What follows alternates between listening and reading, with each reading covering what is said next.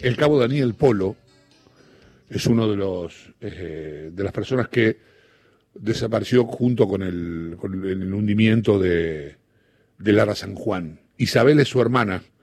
Vamos a saludarla. Hola Isabel, buen día. Gracias por atendernos. Hola, buen día. Contame dónde estabas, porque imagino que lo que pasó ayer, cuando la interventora de la AFI denunció espionaje ilegal a los familiares de los desaparecidos en el ARA San Juan, es una de esas cosas que uno se acuerda dónde estaba, qué estaba haciendo y qué le provocó. Bueno, esa es la pregunta. ¿Qué te provocó? ¿Qué estabas haciendo? ¿Dónde estabas? ¿Cómo tomaste la noticia?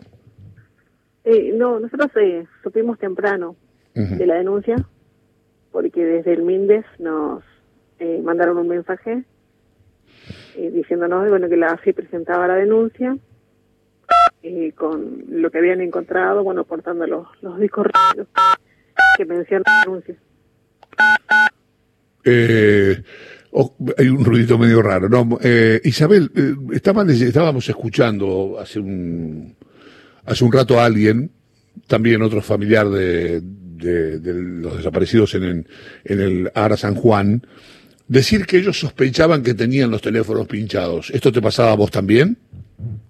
Sí, nos pasaba a varios integrantes.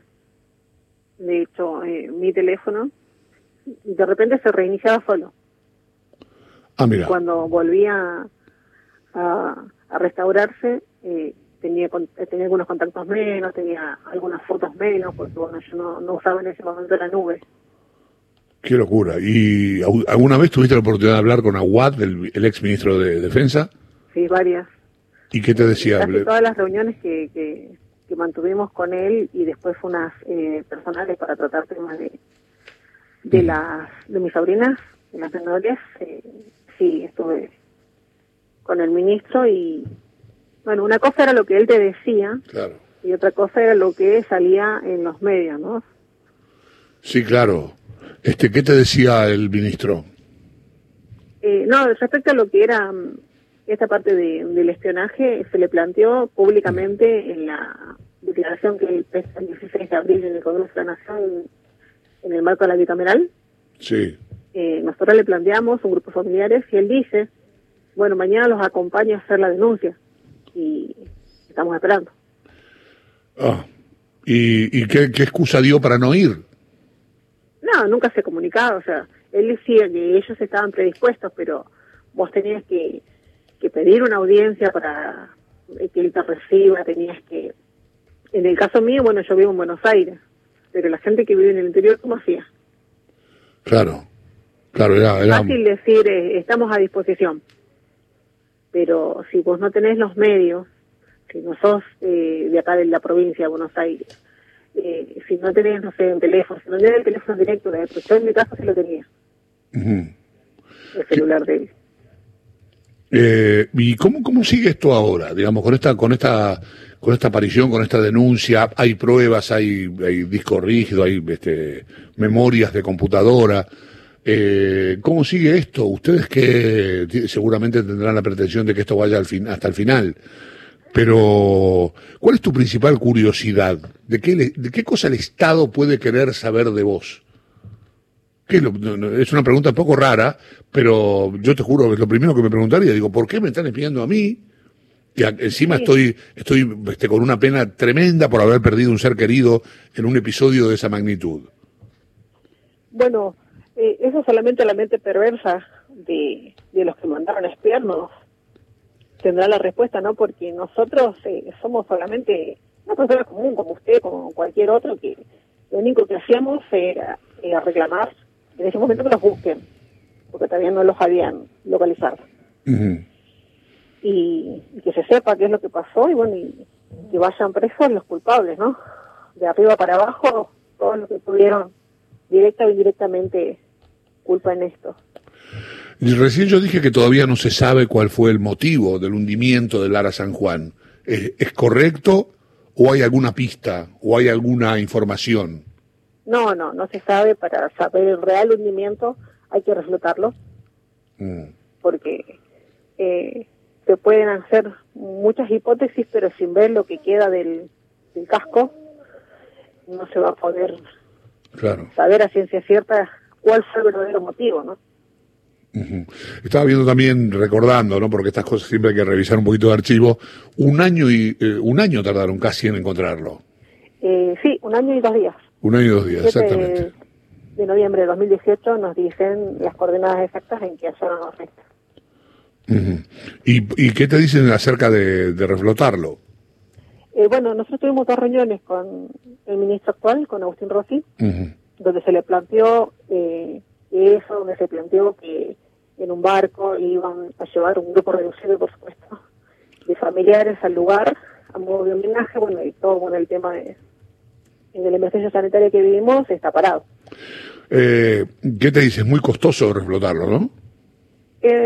Depende, porque, por ejemplo, se puede alquilar un buque a otro país, porque nosotros no tenemos, obviamente, algo con esas características, y pedir, ni siquiera reflotarlo, se puede hacer las pericias en el lugar. Pedir, por ejemplo, a Rusia que nos preste alguno de los ROV que ya estuvieron acá, el Panther Plus, o se puede contratar algún ROV, sea de la misma empresa, Ocean Infinity, o de otras que también se dedican a eso, a que hagan tipo una ecografía, que meten una camarita por dentro y se puede ver lo que hay dentro del navío, bueno, en el estado que está ahí. Contendamos que ya se van a cumplir 3 años de esto.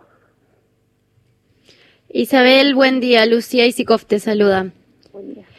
¿Sospecharon ustedes en algún momento que tenían los teléfonos pinchados? Porque hubo una denuncia de un grupo de familiares, entiendo al menos, que encabezada por Taglia Pietra, que fue a decir que estaban realizando presuntas tareas de espionaje sobre ellos.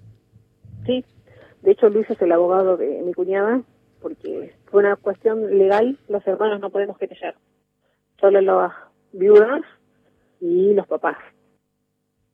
Sí, de hecho se presentó el fiscal Lucas Colla y la jueza federal Marta Yáñez, ¿no? Que casualidad que es la misma de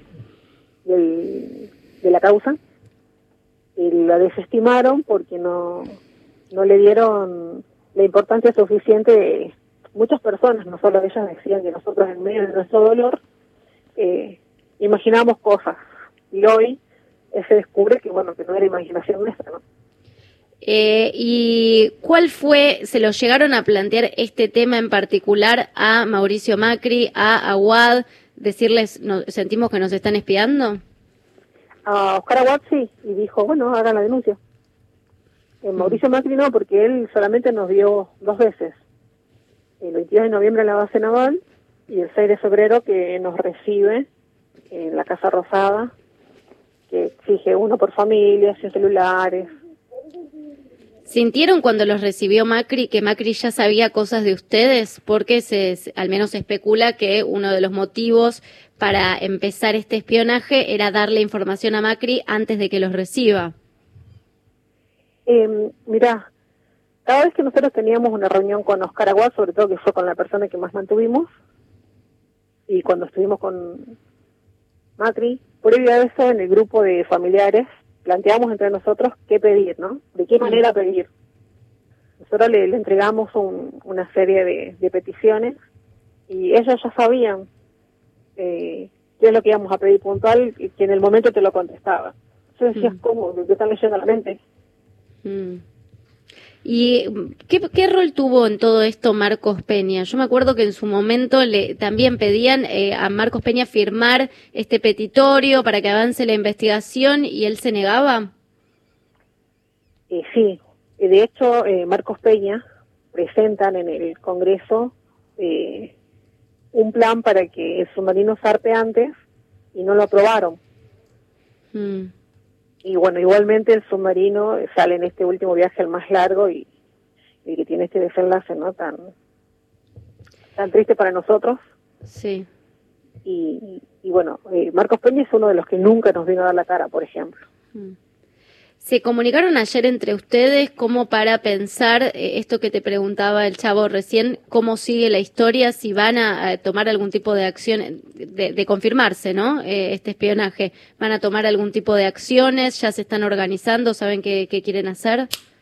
Bueno, en el momento que la justicia se expida sobre esta denuncia que presentó ayer Cristina Cabaño, nosotros tenemos pruebas, fotos para aportar de los momentos que en el acampe de la Plaza de Mayo. No sé si se acuerdan que tuvimos que hacer eso también. Hay varias fotos de las mismas personas en diferentes secuencias y días que claramente nos iban a nosotros a vigilar. Claro. Esas las tenemos para aportar. Qué terrible eso. Lo que tenemos algunos años más, Isabel, hemos visto eso en imágenes de gobiernos que no eran justamente los que elegimos, claro, los que elegimos nosotros. Es realmente terrible. Una pregunta, una curiosidad, ¿cómo se comportaron los medios con ustedes? ¿Ayer o antes? Siempre, digamos, bueno, le dieron la difusión que necesitaban, escondieron la protesta. En ese momento... Sí. Que Mauricio Macri era gobierno, los canales oficialistas, ¿no? Todas noticias, Telefe, el 9 nunca le hizo una nota. Ajá. El 13, y te digo más, la televisión pública iba de repente a alguna marcha, iba en algún momento a la campe, y de 8 notas que sumaban, una salía. Claro. Sí, porque creo que también esto tiene que ver, ¿no? Digamos, había una clara bajada de línea que nosotros teníamos que desaparecer de los medios. Hoy no está para ningún diario, por ejemplo, el hallazgo. El hallazgo de las pruebas... Bueno, hay que... ¿Lo de la AFI? Claro. No, yo no consumo diarios y... No, yo tampoco, pero... Poco y nada. Pero bueno, es un dato para tener en cuenta, ¿no? Porque...